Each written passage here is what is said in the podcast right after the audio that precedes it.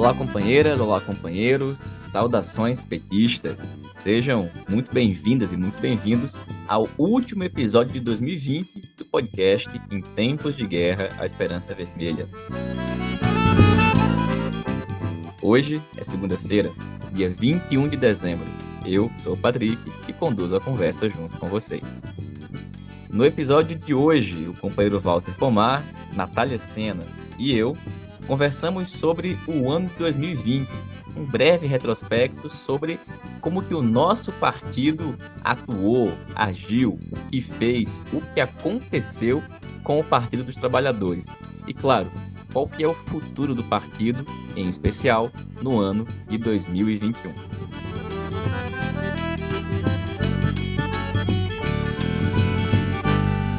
Gente achou muito importante dedicar esse último episódio de 2021 a tratar desse assunto porque, convenhamos, né? Aconteceu muita coisa. A gente falou aqui no podcast sobre diversas questões, inúmeros debates, desde o começo do ano. Só que assim, foi muita coisa. E o que, que aconteceu desde o começo de 2020 até agora que influenciou nos rumos do partido, da militância e que, bom, são inclusive questões que apontam para os desafios que o ano de 2021 vai colocar para o conjunto da nossa militância. E antes de a gente começar a escutar o companheiro Walter Pomar, só um informe, né? Já falei, esse é o último episódio de 2020. Vamos dar aí um pequeno recesso e a gente volta na segunda semana de janeiro.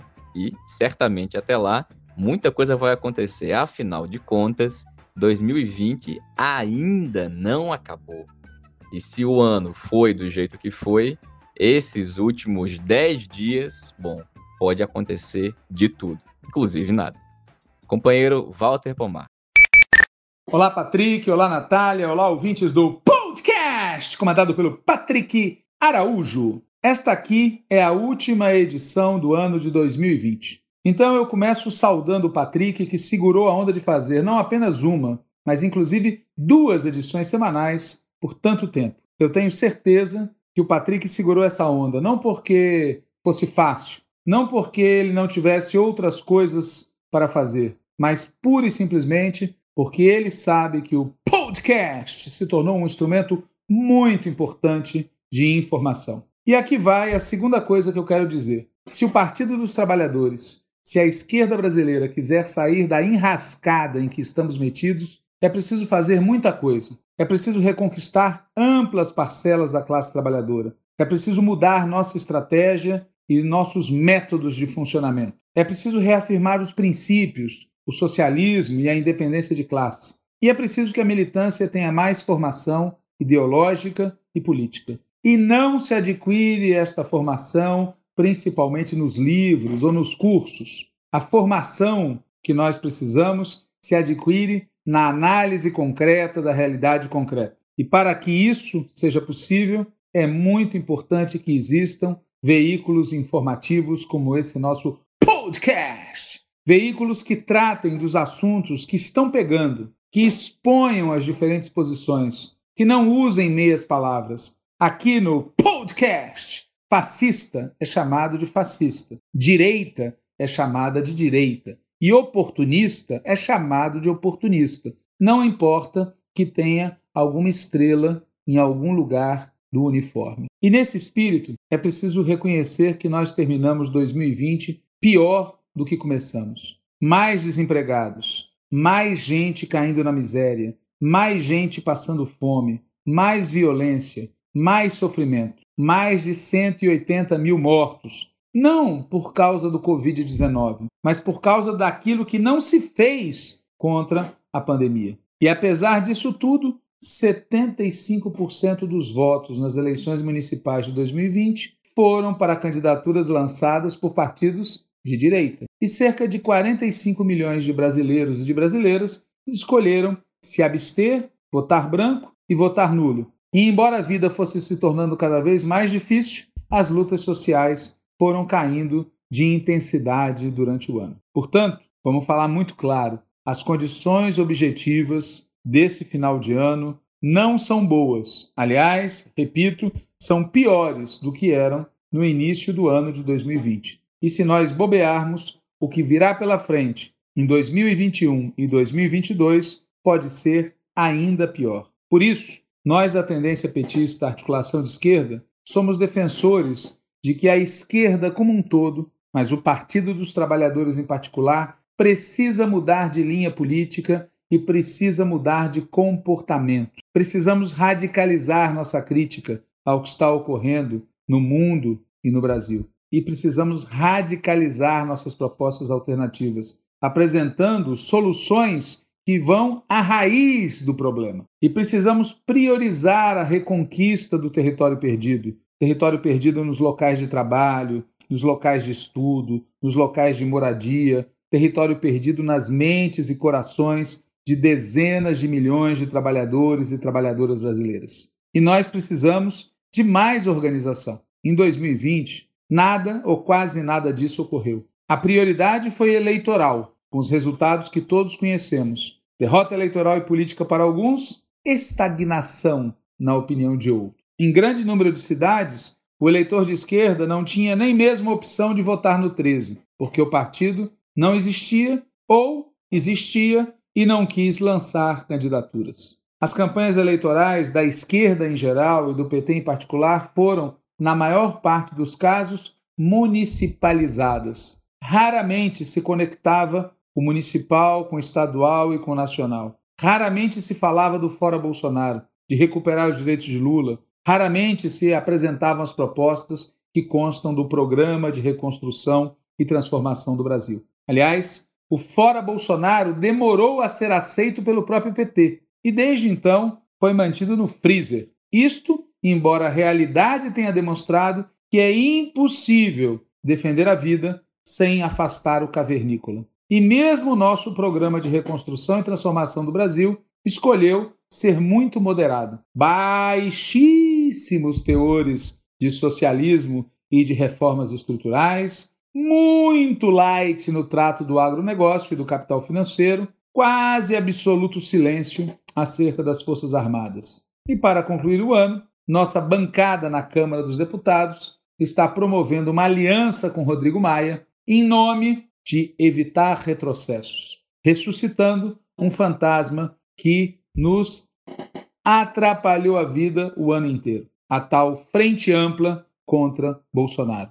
Aqui vale a pena ler para vocês a nota da bancada do Partido dos Trabalhadores na Câmara dos Deputados.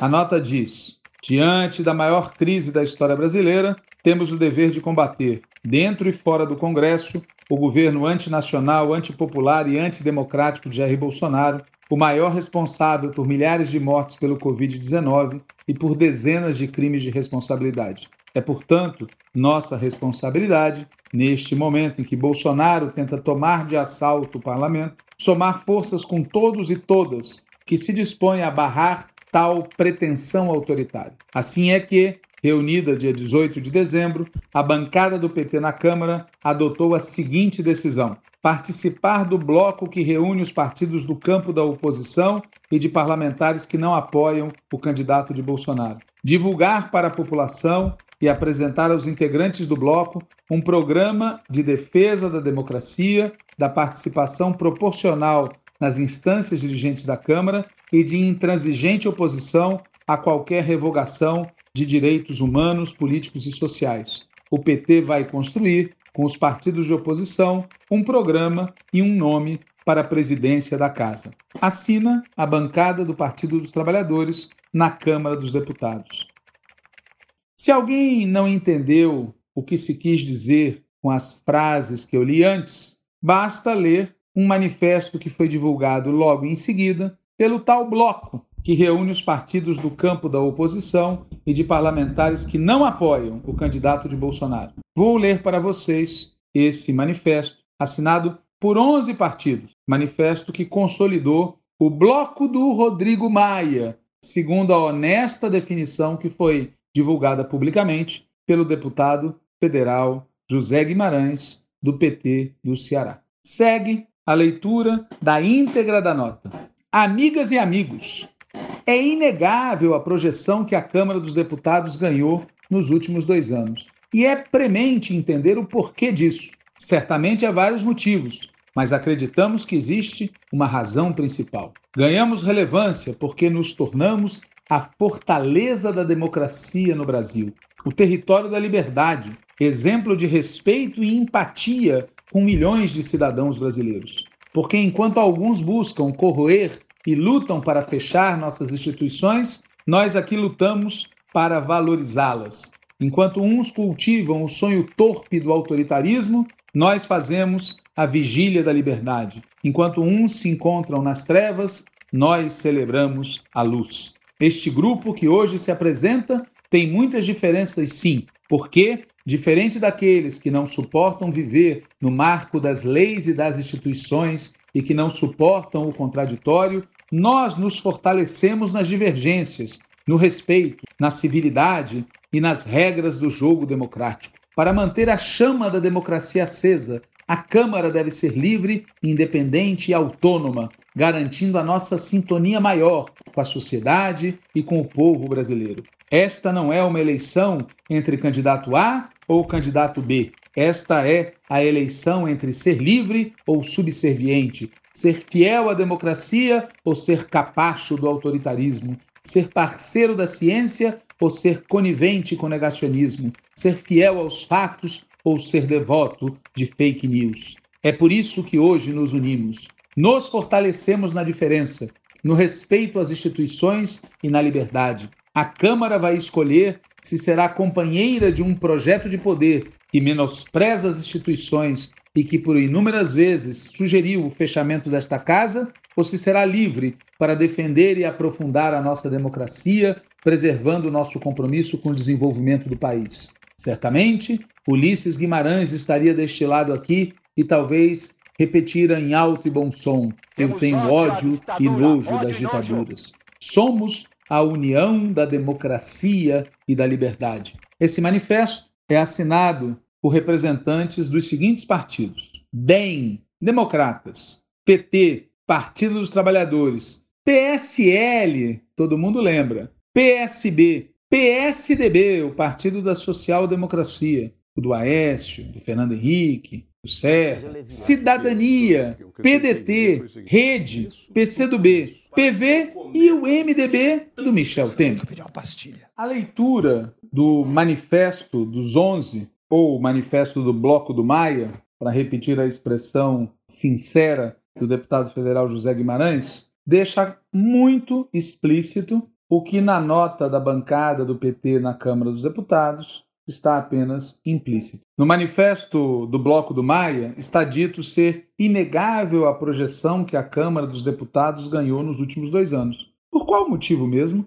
Segundo o manifesto, a razão principal dessa projeção é que a Câmara teria se tornado a fortaleza da liberdade, exemplo de respeito e empatia com milhões de cidadãos brasileiros. Que Maia pense isso, eu até entendo. Afinal, para quem é do DEM e veio do PFL, os termos liberdade e democracia brotam de Adam Smith e de Milton Friedman. Aliás, recomendo lembrar do que disse e fez Rodrigo Maia no momento do impeachment da presidenta Dilma Rousseff. Como vota o deputado Rodrigo Maia, Democratas? Senhor presidente, o senhor entra para a história hoje. Pela minha família, mas principalmente pelo meu pai, que foi, quando prefeito do Rio, prefeito César Maia, atropelado pelo governo do PT. O PT rasga a Constituição no Rio e rasga a Constituição aqui. O meu voto é sim!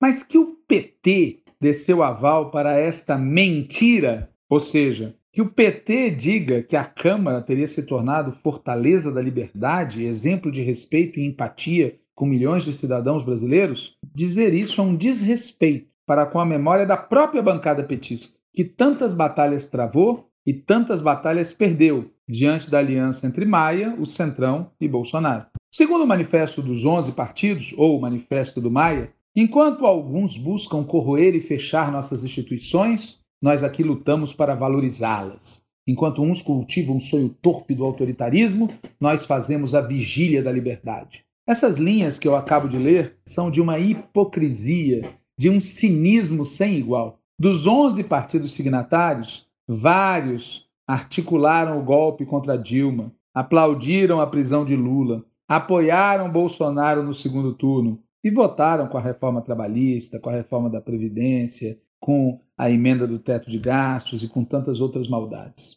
Se realmente acreditasse em uma palavra desse manifesto, o senhor Rodrigo Maia teria dado andamento a pelo menos um dos pedidos de impeachment contra Bolsonaro. O manifesto admite, é verdade, que seus signatários têm muitas diferenças entre si. Mas, pelo visto, essas diferenças não incluem as frases que eu li antes, que são, repito, um engodo, uma mistificação, uma embromação, uma mentira, um passar de pano no golpismo e no lavajatismo do DEM e Companhia Limitada. Ainda segundo o Manifesto dos Onze, ou Manifesto do Bloco do Maia, a eleição da mesa da Câmara seria uma disputa entre ser livre ou ser subserviente, ser fiel à democracia ou ser aliado do autoritarismo, ser parceiro da ciência ou ser conivente com o negacionismo, ser fiel aos fatos ou ser devoto de fake news. Eu pergunto aos ouvintes do podcast comandado pelo Patrick Araújo, quantos dos parlamentares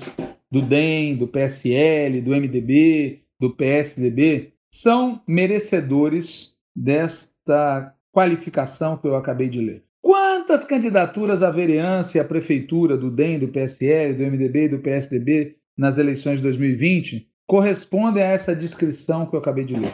E pergunto ainda: a bancada do PT, que assinou esse documento, realmente acredita que os signatários do DEM, do PSL, do MDB e do PSDB são verdadeiramente merecedores desse tipo de elogio? E se não acredita, se a bancada do PT não acredita nisso, por que, que aceita por a sua, a nossa assinatura, num documento cheio de mentiras? O manifesto dos 11 partidos, ou o manifesto do Bloco do Maia, termina citando o nojo de Ulisses Guimarães contra as ditaduras e proclamando a união da democracia com a liberdade. O militante petista que lesse esse manifesto e tivesse a oportunidade de ouvir o que foi dito nas reuniões da direção do PT, e nas reuniões da bancada do PT na Câmara dos Deputados, ficaria muito provavelmente sem entender nada. Pois nessas reuniões, eu tenho para mim que foi unânime a opinião de que ambos os lados em disputa, a turma que apoia o Maia, a turma que apoia o Bolsonaro,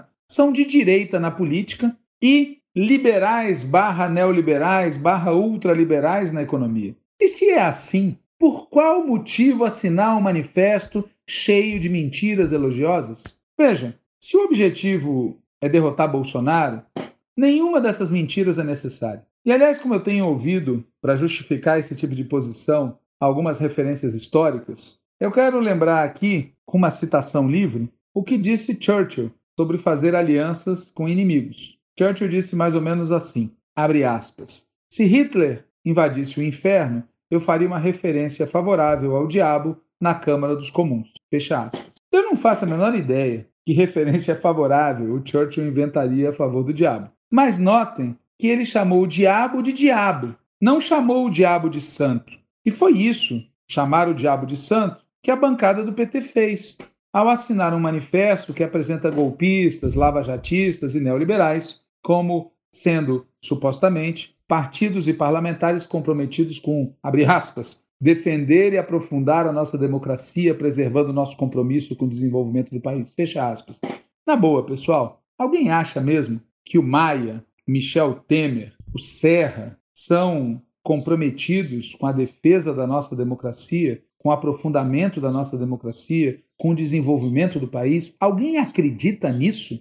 Felizmente, não existe maquiagem capaz de transformar Rodrigo Maia num democrata de verdade. A visita que ele fez a Michel Temer rasgou a fantasia. Fazer bloco com Rodrigo Maia é fazer bloco com golpistas, tal e qual seria ou será se no Senado se decida apoiar a candidatura de Anastasia. Veja, se nosso objetivo for derrotar o candidato apoiado por Bolsonaro na disputa pela presidência da Câmara dos Deputados, isso pode ser feito no segundo turno. E também pode ser feito sem que nossa bancada integre blocos com golpistas. Mas a triste verdade, tenho para mim, é que a bancada do PT na Câmara dos Deputados escolheu participar do Bloco do Maia não por conta da imposição de uma derrota a Bolsonaro, mas por acreditar que participando deste bloco seria mais garantido conquistar espaços melhores na mesa diretora, na presidência de comissões e relatorias. Nota bene, havia e há na bancada também quem achasse ser mais fácil conquistar espaços melhores fazendo um bloco com o candidato Arthur Lira, que é o candidato apoiado por Bolsonaro. O Partido dos Trabalhadores poderia ter escolhido outro caminho, poderia ter escolhido lançar um bloco próprio da oposição de esquerda, poderia ter escolhido lançar desde o início uma candidatura própria da esquerda, preferencialmente do PT, à presidência da Câmara dos Deputados. Mas prevaleceu participar do bloco do Maia e prometer o lançamento de uma candidatura. O fato é, depois desse encontro do Rodrigo Maia com Michel Temer, se a esquerda e o PT não quiserem uma derrota política com desonra, precisam lançar imediatamente uma candidatura para valer para disputar a presidência da Câmara dos Deputados. Aliás, parece ter sido essa a decisão da bancada do PT, embora cá entre nós o texto da nota seja ambíguo. Lá na nota da bancada do PT na Câmara dos Deputados está dito que se vai construir com os partidos de oposição um programa e um nome. Lendo, não fica claro se nós vamos lançar um nome em qualquer caso ou se nós vamos discutir um nome entre nós para apresentar ao bloco, levando em consideração que uma parte da bancada do PT queria e segue querendo votar no Rodrigo Maia já no primeiro turno, e levando em consideração que uma outra parte da bancada do PT queria, e eu cá entre nós acho que continua querendo, votar no Lira, existe um grande risco de, no final das contas, prevalecer a escolha de uma candidatura à presidência que não seja para valer seja porque será um nome a ser apresentado ao Bloco do Maia para depois ser retirado em favor do nome que prevaleça no Bloco do Maia, talvez esse que o Maia foi conversar com o Michel Temer, seja porque a candidatura lançada não seja mantida até o final, seja porque, mesmo mantida até o final, não receba os votos da totalidade da bancada do PT. Seja lá o que venha a acontecer, o nosso esforço deve ser pelo lançamento imediato de uma candidatura para valer. E o caso é que, de tédio, não morreremos. Talvez morramos de raiva, mas de tédio não. Agora, melhor do que o tédio e melhor do que a raiva e melhor do que morrer é lutar. E é sobre isso que eu queria falar nessa última edição do podcast, comandado pelo Patrick Araújo. Tudo, absolutamente tudo indica que 2021 promete ser ainda pior do que 2020. Portanto, motivos para lutar não faltam. Não faltam motivos para que o povo brasileiro vá à luta. Mas, claro, que para que a luta ocorra, tem que haver disposição de lutar. Disposição não apenas da vanguarda, mas do povo, da massa. Entretanto, tudo será muito mais fácil se a vanguarda, se a militância, se as direções de partidos, sindicatos e movimentos se dispuser a contribuir para que o povo brasileiro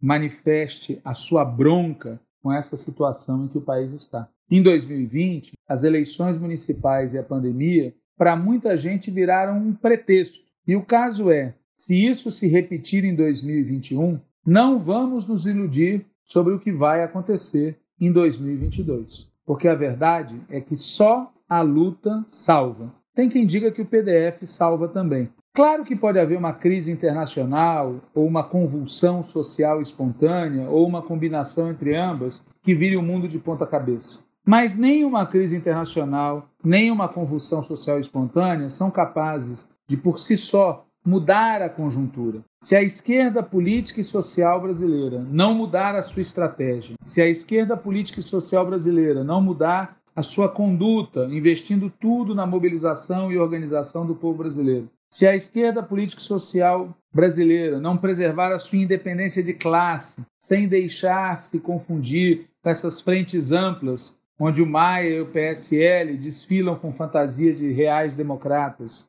se a esquerda política e social brasileira não mudar, enfim, a sua estratégia e a sua conduta, o que nos espera amanhã e depois será pior do que o que acontece hoje e aconteceu ontem. E para quem estiver nos ouvindo e estiver achando tudo isso meio assustador meio desagradável, meio fora de propósito na véspera do Natal e do Ano Novo, não se engane.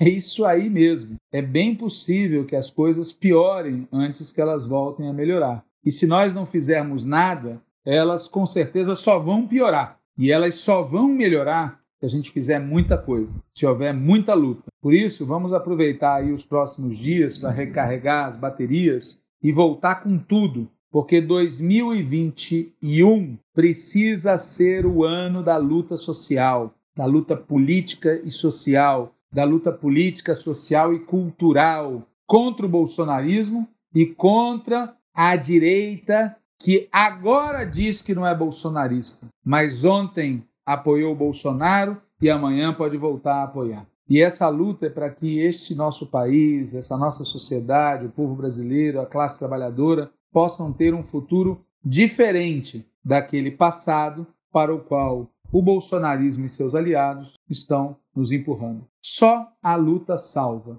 Fora Bolsonaro e por um 2021 de muita luta.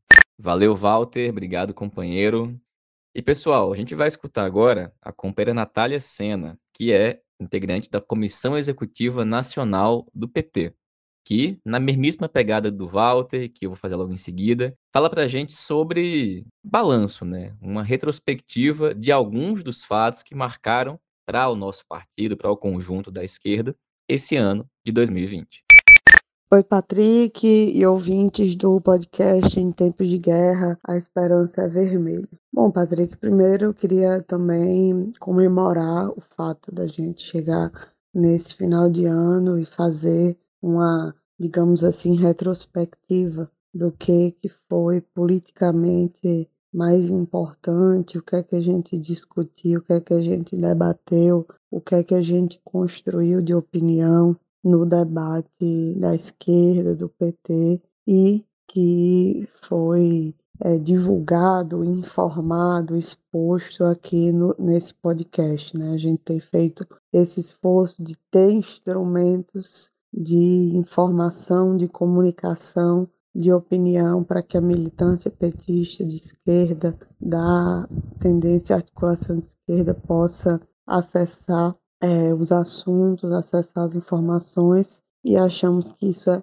muito importante, né? O podcast faz parte desse esforço e acho que deve ser comemorado, né? A gente é, já tem aí mais de um ano com o podcast no ar e conseguimos, é, inclusive, aumentar é, a periodicidade, garantir que ele enfim, chegue em todo mundo duas vezes por semana, o número maior possível de informações e de opiniões é, acerca dos mais diversos temas é, e pautas do debate político. Então, muito importante isso e é fundamental que a gente consiga manter, né, manter e ampliar cada vez mais instrumentos como o podcast em tempos de guerra, a Esperança Vermelha.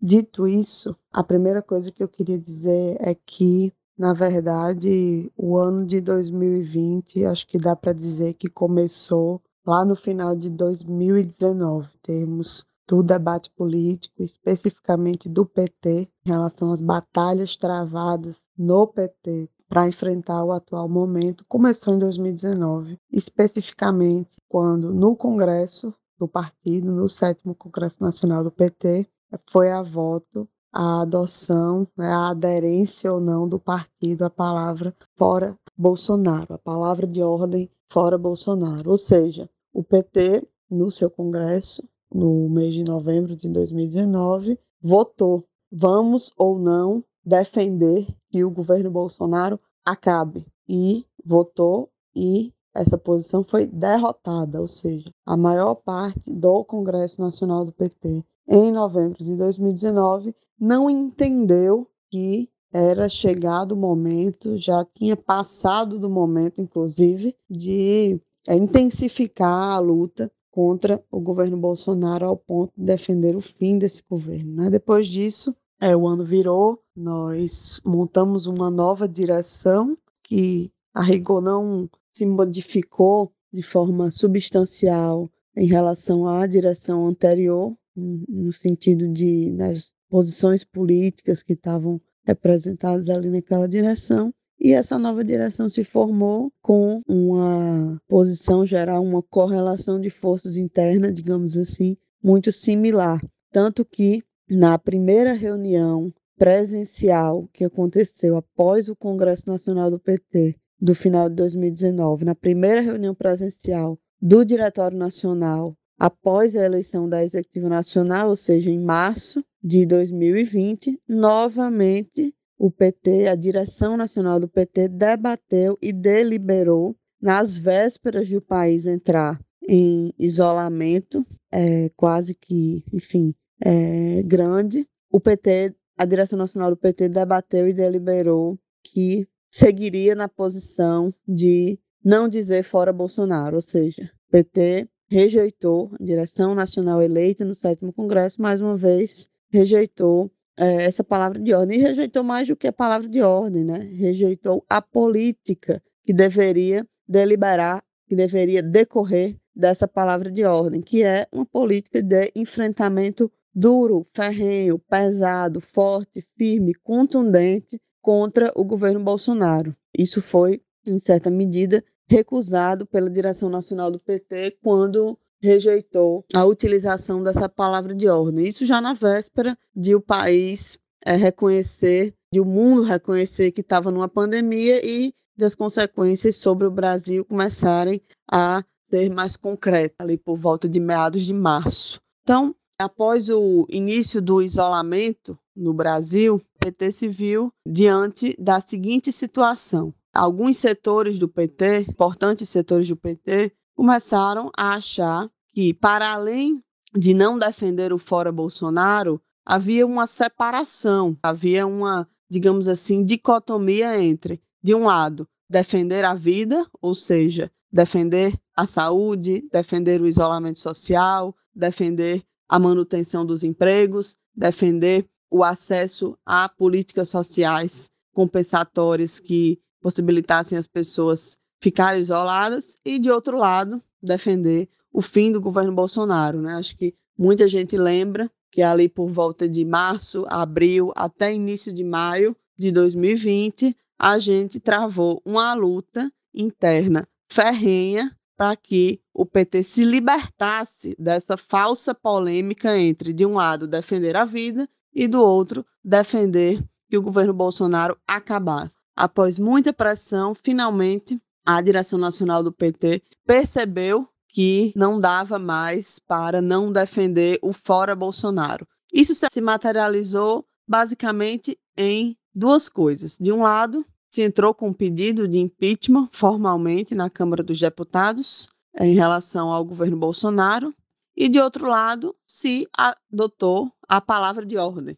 Né? Finalmente, o PT é, afirma que defende o fora Bolsonaro. Então, de concreto, essas duas coisas foram feitas. Mais do que isso, né, no primeiro semestre, o PT, infelizmente, não conseguiu, mesmo diante de tudo que aconteceu, da imensa crise sanitária, social, econômica, política, né, do avanço do governo Bolsonaro sobre as liberdades democráticas, o PT não conseguiu colocar em campo uma intensa campanha, estimular uma forte mobilização, fazer uma luta popular consistente contra o governo Bolsonaro. Então, gente, o primeiro semestre do ano de 2020 é marcado por basicamente duas polêmicas. A primeira, defender fora Bolsonaro ou defender a vida. Essa polêmica foi superada quando o PT resolveu falar fora Bolsonaro e resolveu protocolar um pedido de impeachment. E logo em seguida, outra polêmica se abriu, que é com qual tática vamos derrubar o governo Bolsonaro? O que fazer, né? E aí, com essa questão posta, se abriu o debate sobre uma frente ampla para derrotar o governo Bolsonaro, ou seja, uma frente ampla que incluiria a direita tradicional ou uma frente de esquerda. Esse debate lá no primeiro semestre ele aconteceu mais em tese, digamos assim, né? A única coisa mais é, objetiva, que, na nossa opinião, evidenciou que não tinha frente ampla possível, foi, primeiro, o protocolo dos pedidos de impeachment, ou seja, quem topava assinar algum pedido de impeachment poderia ser um sinal, né? Era um sinal de que estava disposto a uma luta mais concreta contra o governo Bolsonaro e o tal ato Direitos Já, né, que contou com a presença do PSDB e similares, mas que por outro lado não teve qualquer encaminhamento concreto em relação ao impeachment de Bolsonaro. Então, esse debate sobre frente ampla e frente de esquerda, ele acabou que no primeiro semestre de 2020 ele foi feito e acabou que ele foi em tese, né? Não teve uma luta concreta, tirando o protocolo dos pedidos de impeachment que ficaram engavetados desde então, que viabilizou a gente medir quem de fato estava disposto a fazer uma aliança tática pontual contra o governo Bolsonaro. Na verdade, assim, até teve, né? A nossa medida é o protocolo dos pedidos de impeachment e a defesa explícita de que, para dar conta, para acabar, para minimizar, para resolver a crise que o país passa, só tem um jeito: acabando com esse governo. E quem defendeu isso de forma geral, de forma organizada, foi a esquerda, né? com força baixa, limitada, sem conseguir fazer grandes mobilizações em torno dessa ideia, mas não teve, não se viabilizou qualquer tipo de frente ampla que tivesse esse horizonte. No segundo semestre de 2020, as energias, de uma forma geral, foram voltadas para as eleições municipais. Então, acho que dá para dizer que a principal batalha, ou digamos assim, a batalha que requereu mais energia e que teve dedicada mais energia da esquerda política e social no Brasil em 2020, a rigor, foi a batalha das eleições municipais. Inclusive, isso fica demonstrado pela ruptura do isolamento, que em muitos casos se materializou para viabilizar a realização das campanhas eleitorais. De toda forma, o resultado mostrou que é muito insuficiente travar a batalha, a batalha eleitoral, né? Em torno de 75% do eleitorado votou na direita. É uma vitória imensa dos setores mais conservadores na eleição municipal. Se você pega a série histórica o PT está numa queda brutal, a abstenção segue crescendo de forma considerável e não tem é, um engajamento, nenhuma disposição popular de que os problemas serão resolvidos ou a insatisfação vai ser canalizada na esquerda na disputa eleitoral. Então, em relação às eleições municipais, apesar do esforço de fazer dessa uma batalha muito importante, uma batalha decisiva, o resultado mostra que foi insuficiente, que fomos derrotados, inclusive politicamente, não apenas eleitoralmente, e que é preciso fazer uma reflexão séria né, e consistente sobre o que é que a gente vai mudar, o que é que em 2021, por exemplo, a gente vai aproveitar para fazer, em se tratando de um ano não eleitoral, o que é que a gente vai se dispor a travar de lutas para além das disputas das instituições burguesas. E aí, Patrick, Walter e ouvintes do podcast, eu acho que o que está posto para nós é o desafio de fazer de 2021 um ano de muita intensidade intensidade de luta, intensidade organizativa, intensidade de mobilização. E para isso, o primeiro passo fundamental é, primeiro, reconhecer que é necessário fazer isso, ou seja, reconhecer que é preciso ter luta, é independente de pandemia, independente de eleição. É preciso ter luta social, é preciso ter conexão com a classe trabalhadora, é preciso ter trabalho político cotidiano, é, preciso ter coerência, coerência moral, coerência política para travar todas essas lutas. E, de outro lado, é preciso agir. Então, reconhecido que é necessário fazer tudo isso, é preciso efetivamente reorientar todas as energias, toda a estrutura, todos os esforços militantes do partido, seja em nível de direção, seja em nível de base partidária, para fazer efetivamente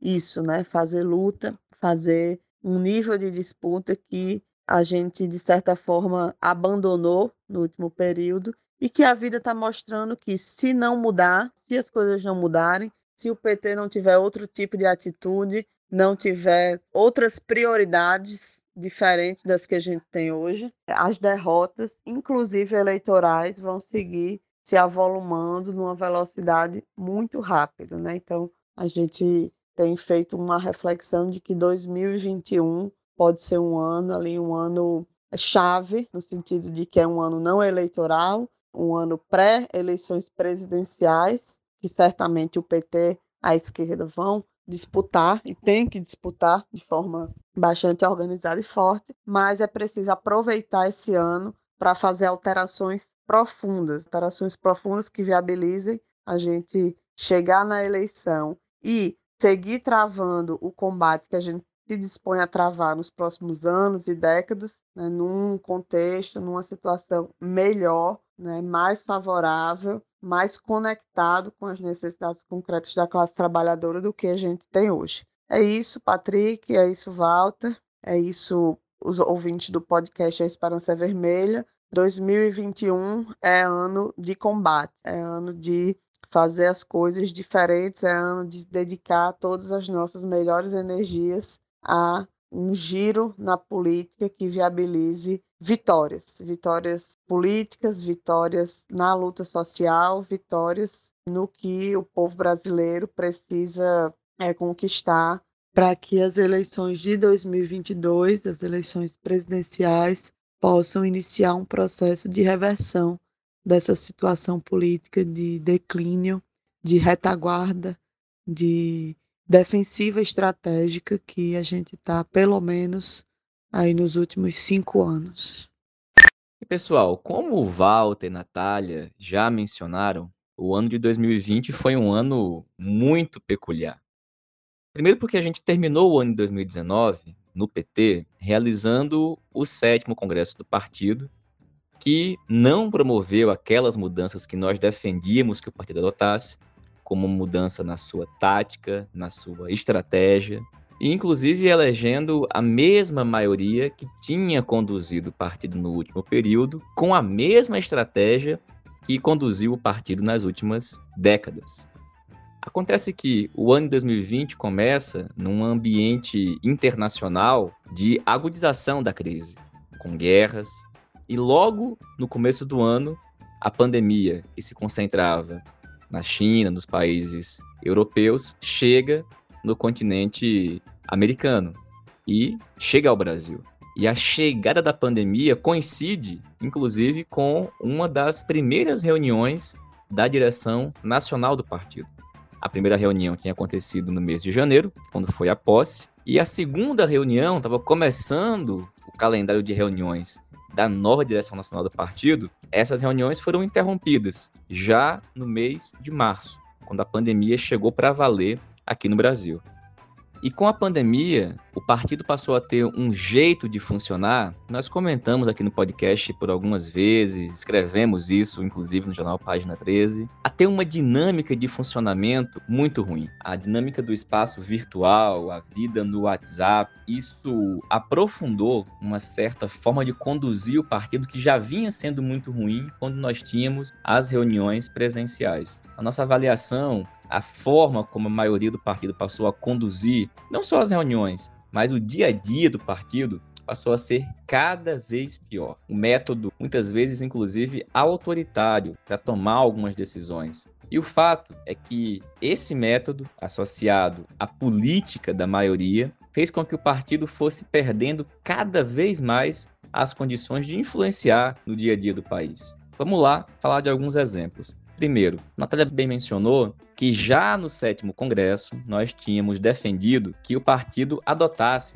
vejam só, em novembro de 2019, a palavra de ordem fora Bolsonaro. Nas primeiras reuniões, a primeira reunião que deu posse, a reunião da executiva essa segunda reunião da direção nacional acontecida no mês de março, em todas elas nós falávamos da urgente necessidade do partido organizar uma campanha pelo Fora Bolsonaro. E isso não aconteceu. Agora, um detalhe interessante, né? É que naquele próprio mês de março, quando a pandemia avançou no país, no mês de abril, houve mobilização na sociedade. Alguém lembra dos panelaços? Pois é, teve panelaço no país inteiro. Todas as vezes que o Bolsonaro tentou e fez os seus discursos transmitidos pela TV, a resposta popular foi imensa. E num período, inclusive, que a sua avaliação estava em queda. Naquele momento, o nosso partido não avançou para a posição de pedir o fora Bolsonaro, organizar uma campanha,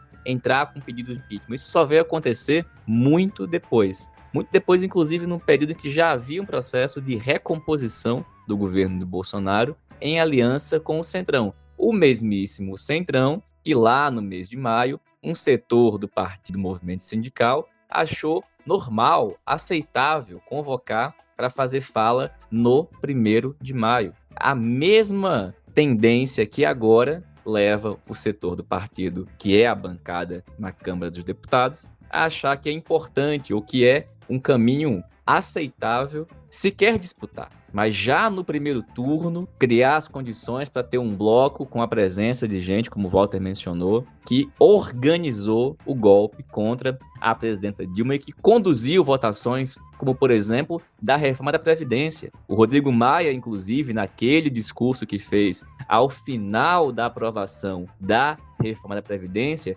falou muito enfaticamente que aquela aprovação era muito mais mérito do conjunto do Congresso Nacional e das articulações da Câmara dos Deputados. Ou seja, o Centrão, este Centrão que agora é vendido como é, uma candidatura anti-bolsonarista, foi decisiva para aprovar a reforma da Previdência do Paulo Guedes e do Bolsonaro. Agora, pessoal, uma segunda questão que tem a ver com isso que eu mencionei agora é que, pela pandemia, no ano de 2020, a atuação do partido se deu quase que unicamente, mas certamente principalmente no plano institucional. E dentro desse, na via parlamentar. Já era algo que vinha acontecendo ao longo dos últimos anos, em especial pelo refluxo das mobilizações, dos grandes atos. Mas 2020, pela pandemia, cristalizou essa forma. E convenhamos, isso foi muito ruim. Em especial porque, em ocasiões em que setores da classe se mobilizaram, por exemplo, quando os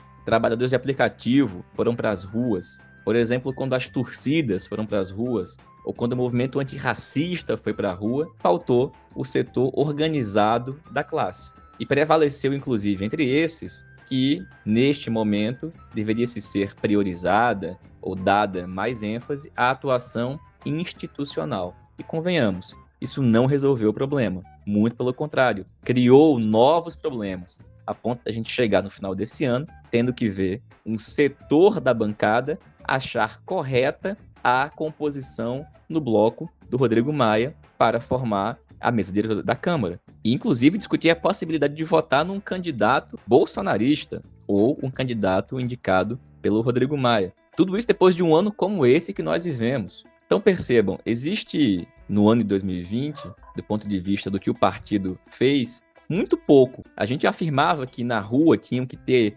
ações de solidariedade para ajudar aqueles que estavam passando fome, ficando doente, passando dificuldade, que o partido tinha que incentivar que o conjunto da classe enfrentasse o governo Bolsonaro, porque ele era um aliado do vírus, mas ao fim e ao cabo continuou se priorizando a atuação institucional e dentro dessa a atuação parlamentar, que ao fim e ao cabo, como aconteceu em períodos anteriores, conduziu o partido, inclusive no plano da eleição municipal, a uma derrota que a gente já diagnosticou aqui em outras edições do podcast. Agora, eu vou aproveitar para dizer que isso não tem a ver só com o PT, né? Porque camaradas do PSOL estão aí na mesma linha. Uma parcela da bancada do PSOL está, neste momento, defendendo, como acabou de afirmar em Twitter o deputado Marcelo Freixo, a presença no bloco do Rodrigo Maia. E bom, se o PT né, não cumpriu com esse papel de estar presente, incentivando, organizando, construindo as mobilizações ou atuando para além do parlamento, com relação ao PSOL, a gente eleva isso à quarta ou quinta potência. De fato, a atuação parlamentar dos companheiros do PSOL tem algum destaque, mas em 2020, assim como em outros anos, na minha opinião, parou por aí. São por essas e, evidentemente, diversas outras razões, minhas companheiras, companheiros, camaradas, cada um e cada uma que escuta o nosso podcast está convocada a se mobilizar. O nosso partido é um organismo vivo e a sua direção hoje, a maioria da direção do partido, possui um imenso grau de desconexão com a militância do partido e com o conjunto da classe. Essa desconexão, ela não vai mudar, como eu afirmei, sozinha. Por isso que a gente tem que fazer tudo aquilo que tiver ao nosso alcance. A gente está começando uma nova década e é com a perspectiva de médio e longo prazo que a gente tem que agir. São muitíssimas tarefas, inclusive essa da comunicação. Por isso que eu encerro a edição de hoje do podcast, a última edição do ano de 2020, falando que a gente vai voltar em 2021, vamos tentar melhorar, inclusive, a nossa produção, mas o conteúdo, como vocês já conhecem, busca cumprir com esse papel,